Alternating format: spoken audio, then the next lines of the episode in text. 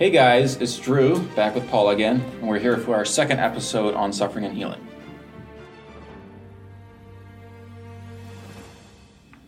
All right, Paul, so last time we talked a little bit about some of the theological um, significance of healing and suffering and how it should, how our understanding of the Bible should affect how we, how we relate to these things.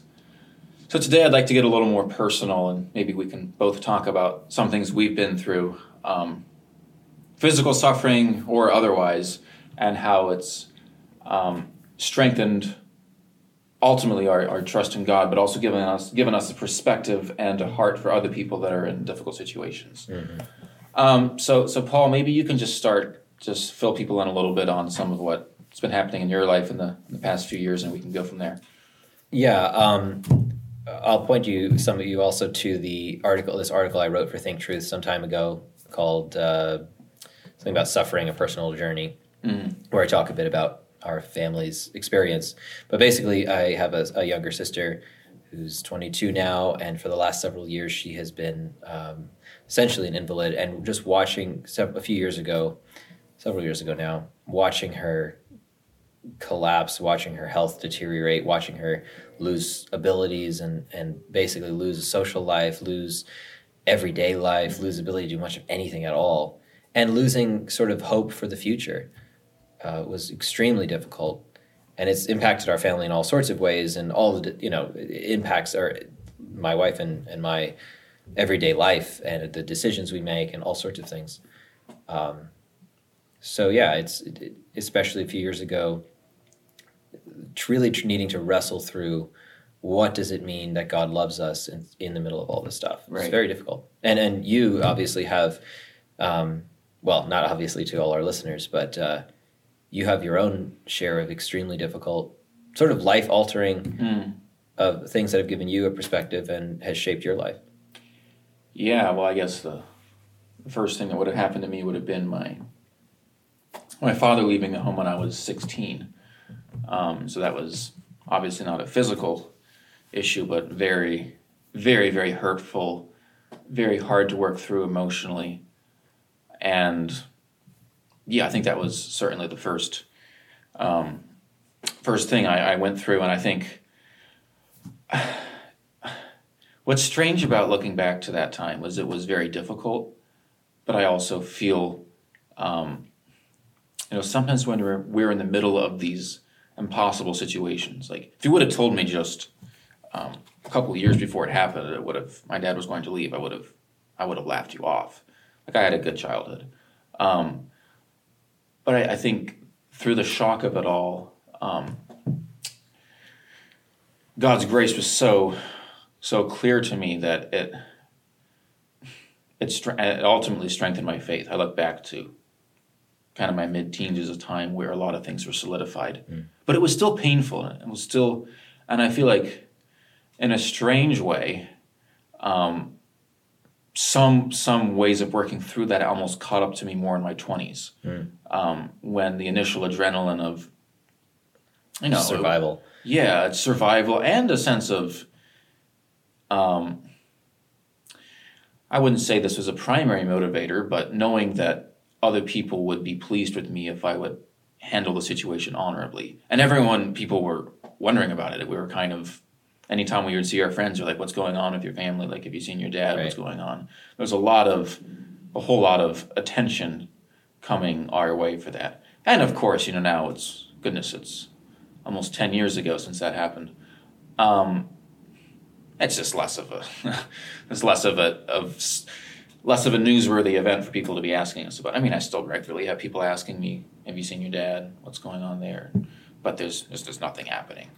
But it has it has impacted, and this is an important thing to bring up because there's that initial, you know, couple years long process to work through. But then mm. it's it's altered your life, right? In in ways that are maybe harder for people to see now. Yeah. But your your experience of the world, eh, your experience of family life, your experience of everything yeah. is different than it was going to be for someone who didn't go through that. Sure. And you're still there are still things that ways in which that deeply affects mm-hmm. your everyday life. Not the same way, but right. it's still there. Like you know. I think this is a way when that I actually have it easier than you do, um, and that is I'm not in daily contact with um, someone that's in the middle of the kind of situation that your sister is, and so like the the difficult moment that happened for me was. Um, I'm not regularly reminded as much, and I think it's, it's by the grace of God that we've been able to move on as a family. I mean, there still Right. are things we Right. work through, so I don't want to diminish that, but it's not the kind of in-your-face tragedy, Right. perhaps. Right. Um, and yet you have, say, more responsi- different resp- set Yeah, of responsibilities and that sort of thing, um, which gives you different experience. And there still are times as a family where we have to say, look, you know, we've come through an awful lot. God's grace has been sufficient, but there are still things we're working through. yeah. And still Um, ways you'll never be the same. Yeah, exactly. Um, and I think in, in a moment of crisis, and I think of things that happened in my 20s that were difficult and taxing and relationships or career moves or whatever, or just facing a lot of criticism at a certain time in my life. Right. And it's at that point I'm like, yeah, I don't have a dad. And there are things that um, I think for me, my tendency has almost been to, um, well, I kind of have a, a naturally um, overachiever complex. Yep. And so I want to go out there and get things done, and that sometimes the vulnerability isn't there to the level it should be. And then, then you crash, and Mm-hmm. Yeah. it catches up to you. Yeah. I think we both know a bit about that. yes, we do. Yeah. No, you're right. Uh, one of the things that for me is is is very difficult is just on a constant constant level, um, uh, basically every day, Mm. being reminded afresh of um, this really really sad situation and someone you love deeply not being able to have a life. And you know it's as it when it started out this it was like her older siblings friends starting to get married. Now it's her age Yeah. group what she doesn't have friends anymore because she's been cut off from you know society essentially. But those people and she you know hears about weddings. I got married. She couldn't come to my wedding. Wow. Um, and she she knows we don't, she doesn't talk about it too much, but she knows that that's stuff like that's never going to happen to her most likely. Um, and uh, you know, and then of course my I had a health crash because I was trying to juggle well with my overachiever complex, Mm. trying to work do school and be home and help the family a lot, and there was some really traumatic stuff going on uh, at home. It was one of the worst times for for my sister, and uh, yeah, so it's just yeah, as we it's it's just a it's a constant thing. Mhm. So there's some personally, yeah, it's shaped us a lot, um, and and in some ways for me also, I didn't necessarily my experience going through some of that was maybe a little different from yours. There were maybe some times where I felt God's help or presence, but a lot of times where um, I didn't feel very much Right. and the most helpful things were just reading the the the painful psalms in the bible Mhm. where they're like psalm 88 where there is no happy ending and just realizing holding on clinging to the hope of the future the resurrection um, but also clinging to those those prayers where in scripture itself people are crying out to god and in Right. pain I think there's the advantage to having gone through difficult situations like this is that it's it's much easier to look at other people in a difficult situation and see yourself to some extent in their shoes. Yeah. Um, it's it's harder to look on and just think, well, that's a crazy thing that happens to some some other people out there. right You kind of see yourself in some way, um, Yeah. being able to relate absolutely which is um, in a strange way i think counts as a blessing. Oh it is. Yeah. I, this happens actually very recently to me, not for the sickness things, but for something else. I was I was interacting with a couple of people who are facing difficulties in their lives of not not of a physical nature, um, and I've faced some similar similar things, and you just you just feel so bad because Mhm. you're like, but they're you you were able to sort of come through it. And they're still stuck in it and and you're just like but that so easily could be me like there's no particular reason why right i'm not there and then it just it i don't know you know that you you just feel it more, and it hurts more for you. For you, Mm-hmm. Right. almost, it's hard to just brush it off and say, "Well, whatever. That dude has his problems." Right. Um, but I think that's that's something that Christians. That's what Paul means when he talks about bearing each other's burdens. Is to to feel and to really realize, you know, that uh, that that could be me, Mm. and maybe that is me. You know, in Right. a sense. Yeah. I think. So, it, go ahead. What what would you what I don't know, maybe this is a good time to interject.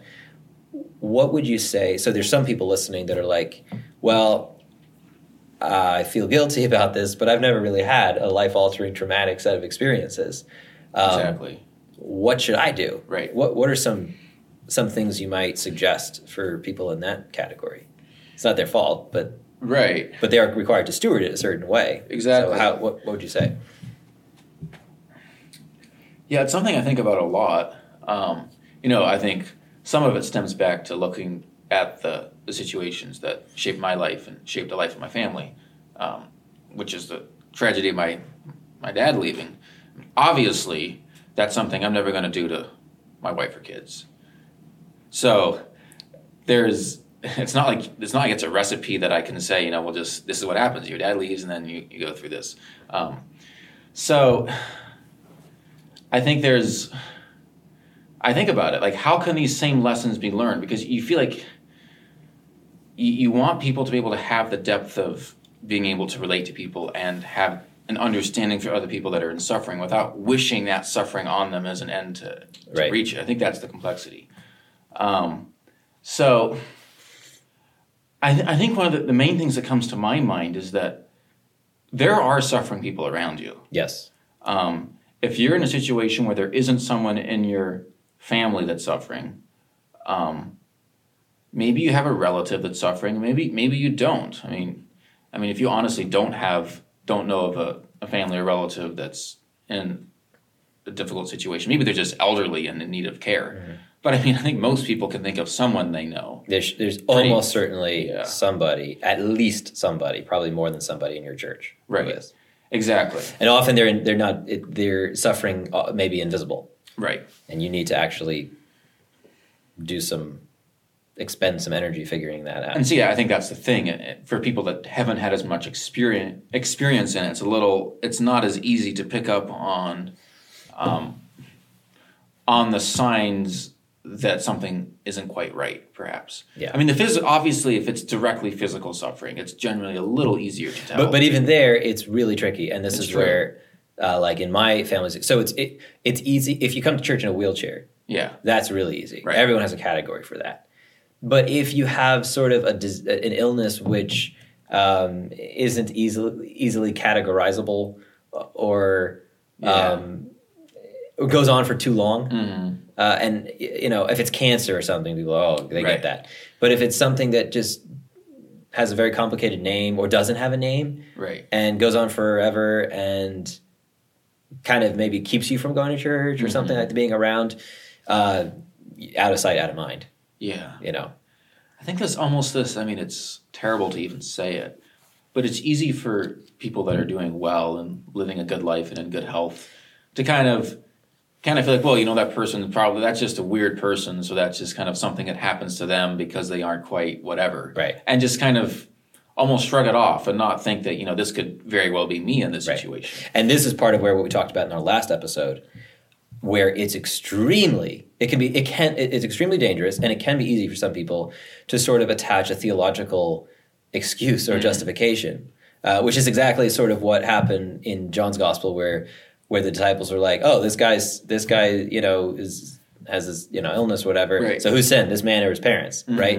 and it's an easy way of saying well there's something wrong with them that wouldn't be the, like the reason i'm okay is that i don't have that you know problem so Right. this person doesn't have enough faith that's why he's ill and that sort of gets me off the hook Yeah. uh, in a sense uh, and of course jesus words i think were just as true for our need to speak to us Right. as much as they did to the disciples and no it's not this it's not it's sin uh, of this person or his parents but this is part of this is part of living in a fallen world and it's part of god's sovereign plan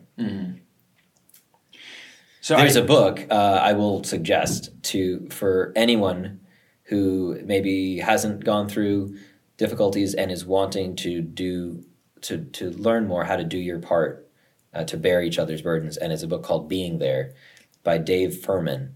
It's an excellent, excellent book. It's fairly short, and it uh, is specifically geared at people who are helping uh, and wanting to help people who are suffering. Um, it goes has some some theological stuff, but a lot of practical stuff, including like a list of Ten Commandments of what not to do, oh my. uh, and things like that. Excellent, excellent book, and that's a good place to start. Right. A lot of it, I think, comes down to, and this is maybe we could touch a little bit on the what not to do element. Um, like I, I know is having gone through what our family has, there are times where very well-meaning people kind of try to reach out in a way that ends up feeling like they view you as their ministry. Yes, project a project. Yeah, oh my word, totally. and they don't really view you as they, they obviously have you off in a different category Yeah. of people Yeah, and like this these people that are we're just going to try to reach out to that we will have over to do our missions for the week Right. not to just hang out with right. and but these are real people that are going Right. through these things Yeah, and i think as as again for those of you that aren't in in a situation that's wearing on you personally find someone that is yeah, and develop a relationship with them, not Yeah. in a way of like, oh, how can I help you? I mean, Yeah. that's there are times that that's needed, but there's also times where people, these people in difficult situations, just need someone that actually views them as a normal person that they can Yeah. interact with yeah, and have a conversation with. You know, even if the person is in a wheelchair, Right. Have a conversation. yeah. with They're they're just as just because they're in a wheelchair doesn't mean they're any less normal. than, Exactly. you know. Um, That that is an. I I think that's one of the most important important points. It's it, the what people in this type of situation need most is someone to just to actually be their friend. mhm. Um, and it's one thing we've found is that it's really easy to get um, to get a baby meal sign up sheet filled out Yeah, uh, or any or uh, you know a one-off workday or something like that. But long term is Mm. really hard, and that's Yeah. what people need is somebody who is genuinely their friend, and like you said, isn't there just to like you know do their their good charitable deeds for the week, right. um, but who really cares about them as a person. And and Uh-huh. people who are sick don't or you know difficult time don't want to be just defined as or by or thought of as the sick person Right, or of course. you know they get tired of interacting with other people only in terms of their being sick or Right. you know disabled or fatherless or whatever Yeah. they want to have a be treated as a person Yeah, there's a time where sympathy is actually not appreciated, where it just seems like it's all this, oh, so sorry for you and your family, and Right. it's like, why don't you stop being sorry and just like hang out Just with be me? me- be with me. exactly. yeah Yeah. yeah that uh, that's like the biggest hmm thing Yeah, and I, I have to think about even when I, at the time my dad left, relationships I, I had that were very much not a sympathy relationship, where it actually Yeah. seemed normal, where I was able to hang out with people that were good friends and enjoy that enjoy spending time with them, and, and it it made life seem um, bearable in a way that Yeah. I don't think it would have otherwise. Yeah. because it, i mean you've lost so much normalcy Right. and by someone else just interacting with you in a way that just highlights the fact that you lost normalcy that's not helpful Right. but by interacting with you as a real person actually restores a tiny bit of that Right. nor- normalcy Exactly. and that's i think my wife has uh, shout out to her she's done an incredible job you know uh, coming into my family and being that way just Mm. really being a friend and caring and treating my family my ill family members as just real beautiful special people Mhm. uh, i think she's yeah that she's been just such an example of someone who's come into that situation um, in a in a really healthy and beautiful way Mhm.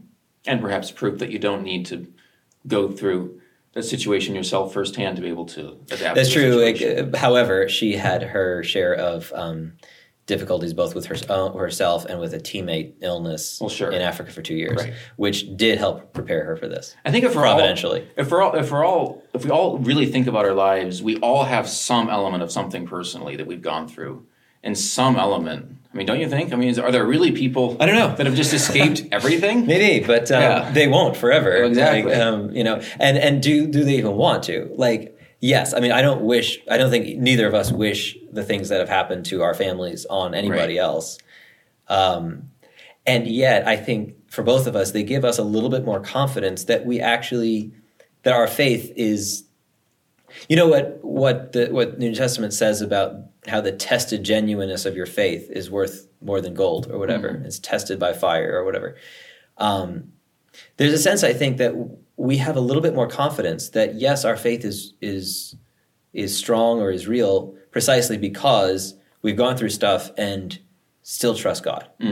And, and this is the thing. I think this is where we I kind of look at the people who never had anything terrible happen and be like, wow, I kind of feel a little bit bad for you because if I were in your shoes, I'd be like, how do I know that I actually have a good spiritual life? Right? Right. You know? Yeah, yeah. And obviously that you have to leave that to God's providence and everything Uh-huh. else.